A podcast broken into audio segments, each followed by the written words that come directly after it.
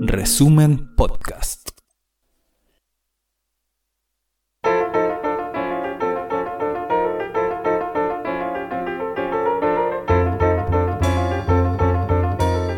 Resumen.cl presenta La crónica de Ruperto Concha.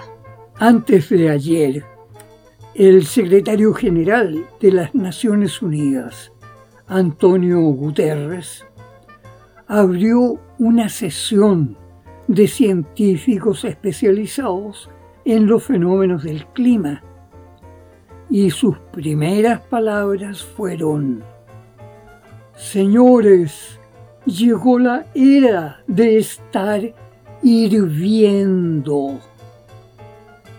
Enseguida mostró el informe que señala que en el hemisferio norte de nuestro planeta, donde vive las tres cuartas partes de toda la humanidad, el mes de julio había sobrepasado ya todas las más altas temperaturas jamás registradas en los últimos 100.000 años. El recalentamiento del clima ya llegó y recién está comenzando. Luego Guterres subió un Twitter con noticias de las últimas horas. Niños arrastrados y ahogados por las inundaciones de un monzón convertido en diluvio. Familias huyendo de sus casas por los incendios de campos y bosques resecos. Obreros que se desmayan con su sangre caldeada como si sufrieran una fiebre atroz. Los demás científicos especializados compartían esa mezcla de asombro y horror.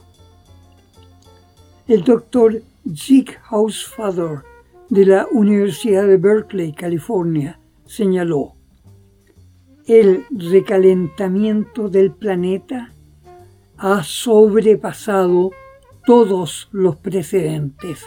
Jamás antes habíamos alcanzado estas temperaturas semana tras semana. Y prácticamente por unanimidad, aquellos hombres de ciencia comentaron, qué lástima que tuviéramos toda la razón y que ni los políticos ni la mayoría de la gente nos hayan creído.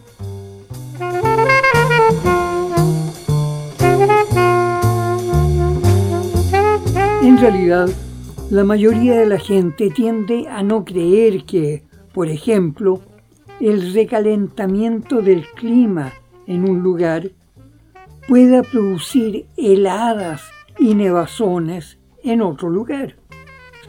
De hecho, por ejemplo, en los países del norte como Europa, Rusia, Canadá y la mayor parte de Estados Unidos, el frío y la nieve de los inviernos entre noviembre y marzo se origina en un flujo de vientos cálidos del sur, cargados de vapor de agua, que se desplazan rumbo al norte, mientras se van elevando hasta las heladísimas alturas de la atmósfera, donde el vapor se condensa en granizo o nieve o en las frías y densas lluvias invernales. Es decir, el recalentamiento de las zonas del sur carga al viento con densas nubes por la evaporación del agua del Océano Atlántico y el Mar Mediterráneo, y se eleva hasta chocar contra las contracorrientes heladas del norte y descarga su energía en ráfagas huracanadas que además inundan las costas bajas con marejadas. Pero hablábamos del secretario general de las Naciones Unidas y su anuncio de que el recalentamiento del clima pareciera anunciar un futuro de agua hirviendo y en lo que a no poca gente llega a parecerle un anuncio de fin de mundo, como si un dios apocalíptico ya estuviera teniendo ganas de hacernos desaparecer. Bueno, en la antigua Grecia, cuando la gente percibía el peligro de grandes calamidades, decidían hacer unos grandes sacrificios expiatorios para tranquilizar a una divinidad enojada. Esas grandes ceremonias expiatorias se llamaban hecatombe, que significa quemar cien víctimas. Pero en nuestros días es como si de algún modo hasta los más tontos acepten que estemos sacrificando a la naturaleza entera de nuestro bellísimo planeta en homenaje a una divinidad que ya conocían los antiguos fenicios, el dios del dinero y del poder, que los semitas fenicios llamaban Moloch o baal una divinidad que a menudo le pedía grandes sacrificios a sus fieles, incluso que le sacrificaran el hijo mayor. Tras la llegada del cristianismo, baal se convirtió en Belcebú, uno de los tantos nombres que le han puesto a Satanás. ¿Por qué menciono esta furiosa religiosidad de los dioses antiguos? Bueno, lo hago porque varios analistas internacionales han comparado el desastre del cambio climático con una hecatombe, un sacrificio de vida, belleza y naturaleza. Yo no usaría esa palabra griega, pues las víctimas no son cien. Las víctimas somos todos no estamos frente a una hecatombe. Lo que enfrentamos es una ecotumba. Un planeta que está siendo herido con profundas heridas de falsedades, muerte y sufrimiento, y que quizás acabe convirtiendo en tumba el futuro que buscábamos.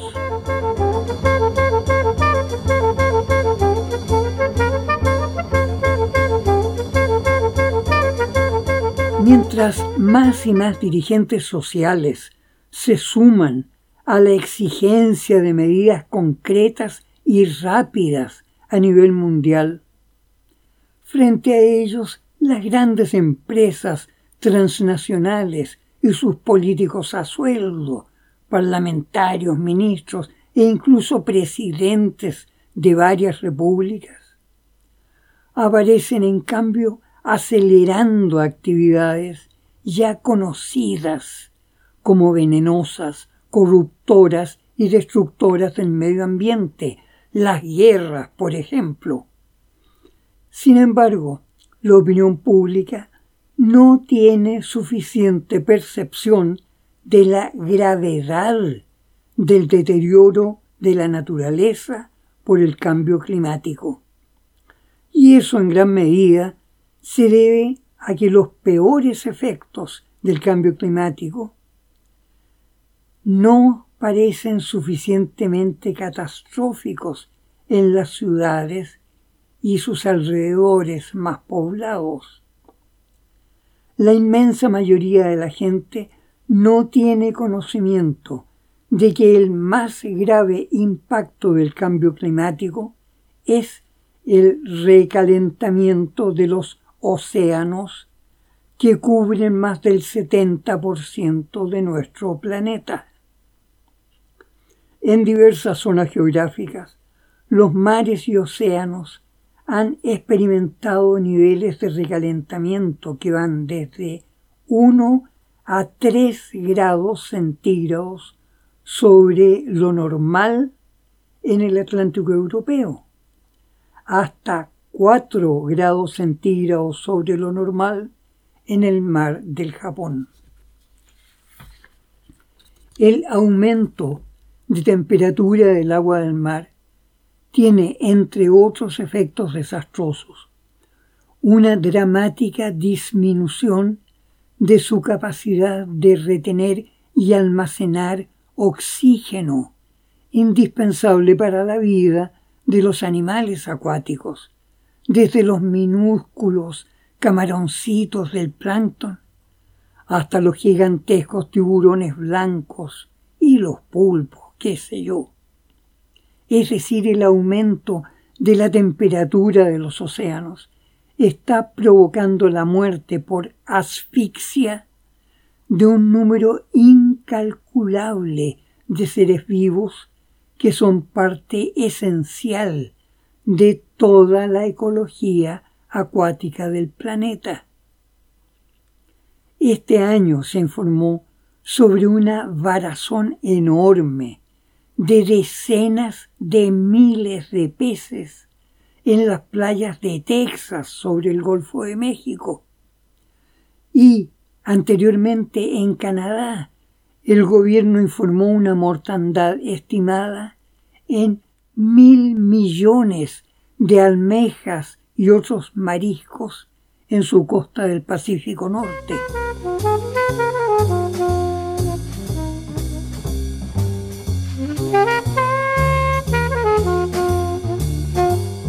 Fuera de la disminución del oxígeno disuelto en el agua marina, el calentamiento además aumenta la presencia de sustancias ácidas que perjudican a los animales, pero que en cambio favorecen el desarrollo de plancton vegetal y algas, muchas de las cuales son venenosas.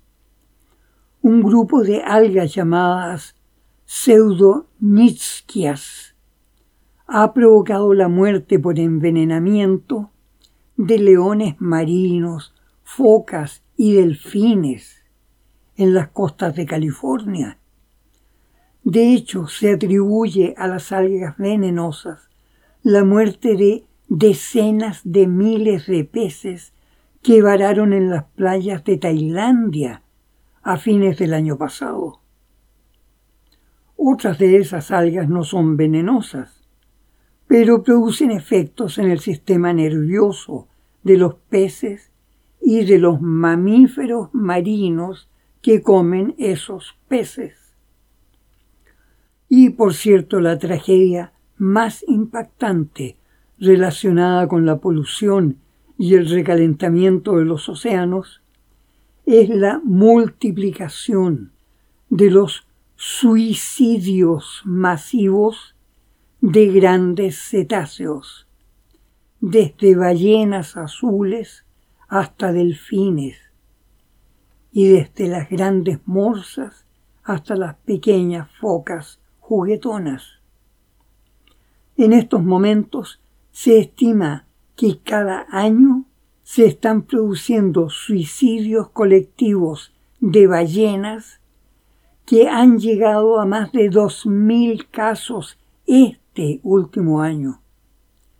Se sabe que ballenas, orcas y delfines se cuentan entre los animales más inteligentes y dotados de sentimientos emocionales y que con frecuencia muestran auténtica amistad hacia los seres humanos.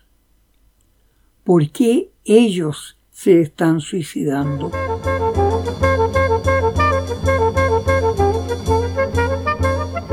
Por cierto, al efecto del calentamiento de los océanos se suma el vaciamiento a sus aguas de gigantescos volúmenes de basuras y desechos industriales tóxicos de las ciudades, a través de desagües que crean zonas de polución en donde los organismos marinos, en su intento por sobrevivir, llegan a experimentar mutaciones anormales, monstruosas. De hecho, el vaciamiento por Japón de millones de toneladas de agua radiactiva contaminada en su planta nuclear de Fukushima con el elemento cesio 137 en una concentración diez veces mayor que el máximo considerado de poco peligro.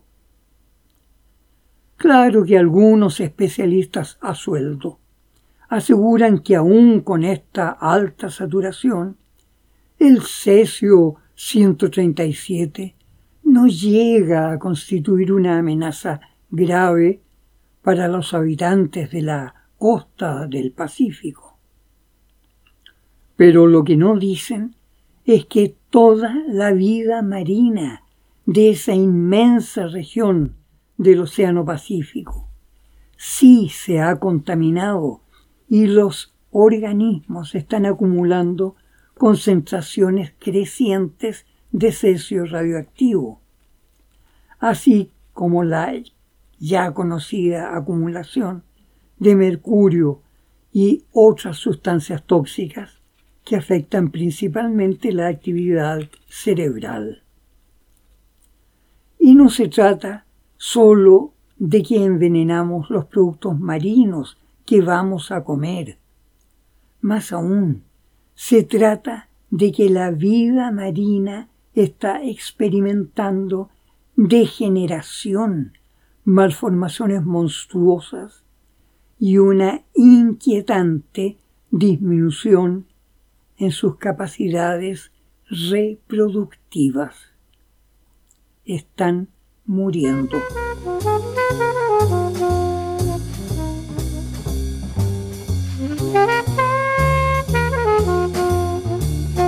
además del efecto del recalentamiento y la contaminación de los océanos. Otros efectos muy intensos ya se están haciendo sentir sobre la Tierra, desde las islas hasta los continentes. Incluso en Noruega, tan al norte de Europa, el recalentamiento del Océano Atlántico ha provocado cambios en las corrientes atmosféricas que ahora desvían las lluvias de nubes y provocan una sequía ruinosa. La disminución de las lluvias ha afectado también a Suecia, a las Islas Británicas, Francia y España, provocando una sequía que redujo a menos de la mitad el rendimiento agrícola. El fenómeno atmosférico del monzón cuyos vientos bajos llevan abundantes nubes y lluvia sobre el sur occidental de Asia y todo el centro y norte del África, este año, por recalentamiento, se elevó en su mayor parte y por eso tuvo débiles efectos de lluvia, insuficiente para salvar las siembras. Asimismo, se ha detectado que el recalentamiento de la superficie del mar se proyecta también en gran medida hacia las profundidades, con lo cual sus efectos se hacen más duraderos. Las corrientes marinas han acentuado su fuerza y su velocidad y con ello extienden los efectos del cambio climático incluso hasta nuestras remotas costas de Chile. Y en cuanto a nosotros, los ribereños del inmenso Océano Pacífico, ¿tenemos acaso conciencia de que frente a nuestras costas, más allá del horizonte, claro, frente a Valparaíso o Maitencillo, hay una gigantesca isla flotante más extensa que toda la región metropolitana entera.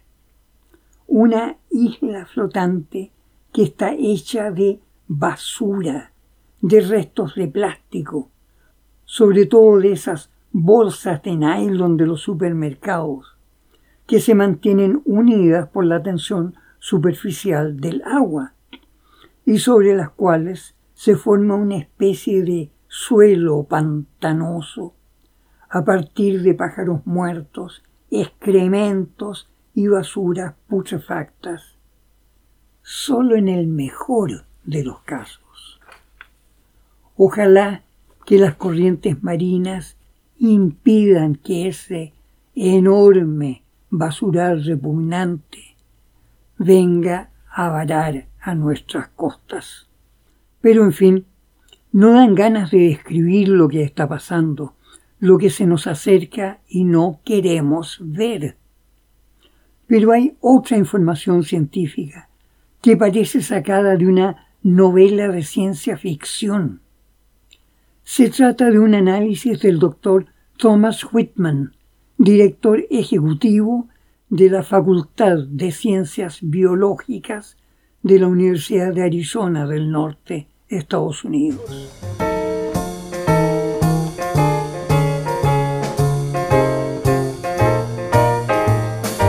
La exposición del Dr. Whitman fue publicada en la revista Live Science.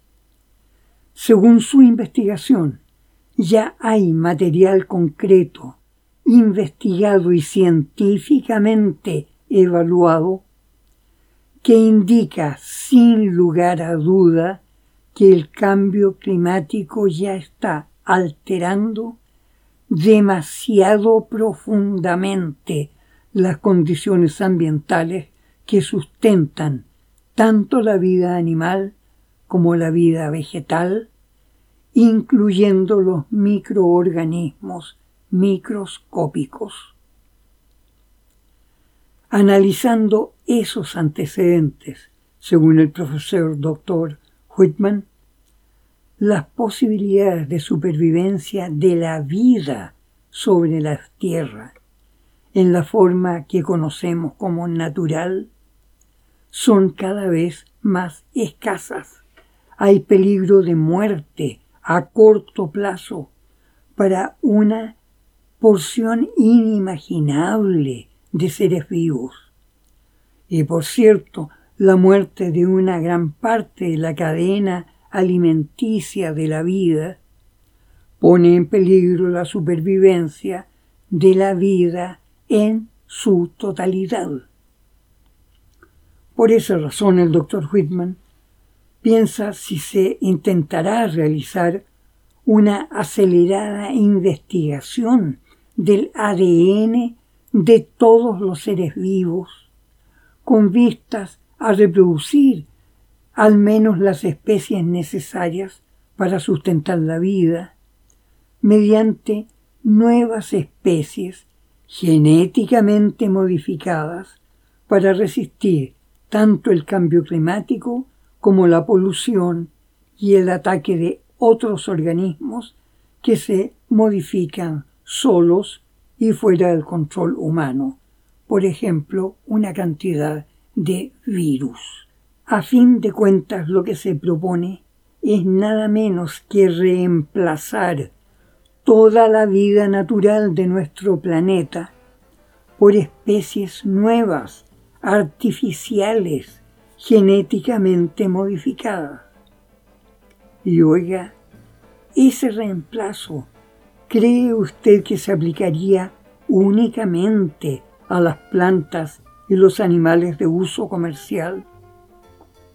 ¿No se ha detenido usted a pensar en que para las transnacionales también los humanos somos entes biológicos de uso comercial, cuya función básica es comprar y consumir dócil y obedientemente lo que nos predica el catecismo de la Santísima Televisión y sus misioneros en las redes sociales.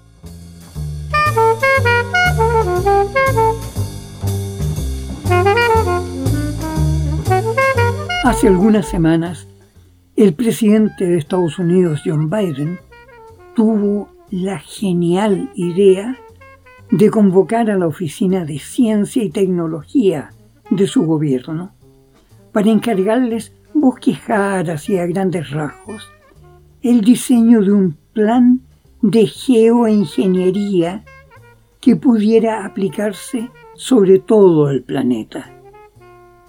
Podría incluir, por ejemplo, planes para poner en órbita escudos artificiales que devuelvan hacia el espacio una parte de la radiación solar. También podría estudiarse la posibilidad de esparcir sobre los océanos una capa química blanca, flotante, que haga rebotar la luz del sol y detenga el recalentamiento del mar. Y eventualmente concebir intervenciones médicas y psicológicas para capacitar a la gente en el arte de sobrevivir en un planeta inteligentemente dirigido por Washington? Al enterarse de eso, el presidente de México inmediatamente envió al Congreso un proyecto de ley prohibiendo cualquier intervención de geoingeniería en el país. Y poco después también la Unión Europea emitió una declaración de rechazo a cualquier proyecto de geoingeniería que pudiera apuntar al reemplazo de la naturaleza para diseñar las formas y los modos de vida en la Tierra. ¿Tendríamos acaso que comprar secuencias genéticas patentadas, tal como nuestros agricultores tienen que comprar semillas genéticamente modificadas de Monsanto, qué sé yo? Dependería la supervivencia de nuestros nietos de que se les provea de secuencias genéticas con genes de medusa o qué sé yo y qué, para que resistan un medio ambiente que de otro modo los mataría. Oiga, eso no puede ser serio. Hay peligro de que las transnacionales pretendan crear una supermillonaria empresa que podría llamarse Humanidad Futura Sociedad Anónima. El viernes, el sitio web Scientific American informó que se acerca velozmente a la Tierra un cometa rarísimo que siendo helado también es explosivo. Y lo más terrorífico, además, es el único cometa conocido que tiene un par de grandes cuernos. ¿Qué tal? Hay que cuidarse. Un miedo razonable vuelve valiente al hombre.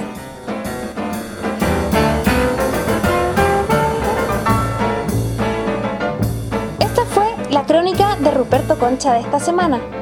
Revisa más contenido en nuestro sitio resumen.cl y síguenos en redes sociales.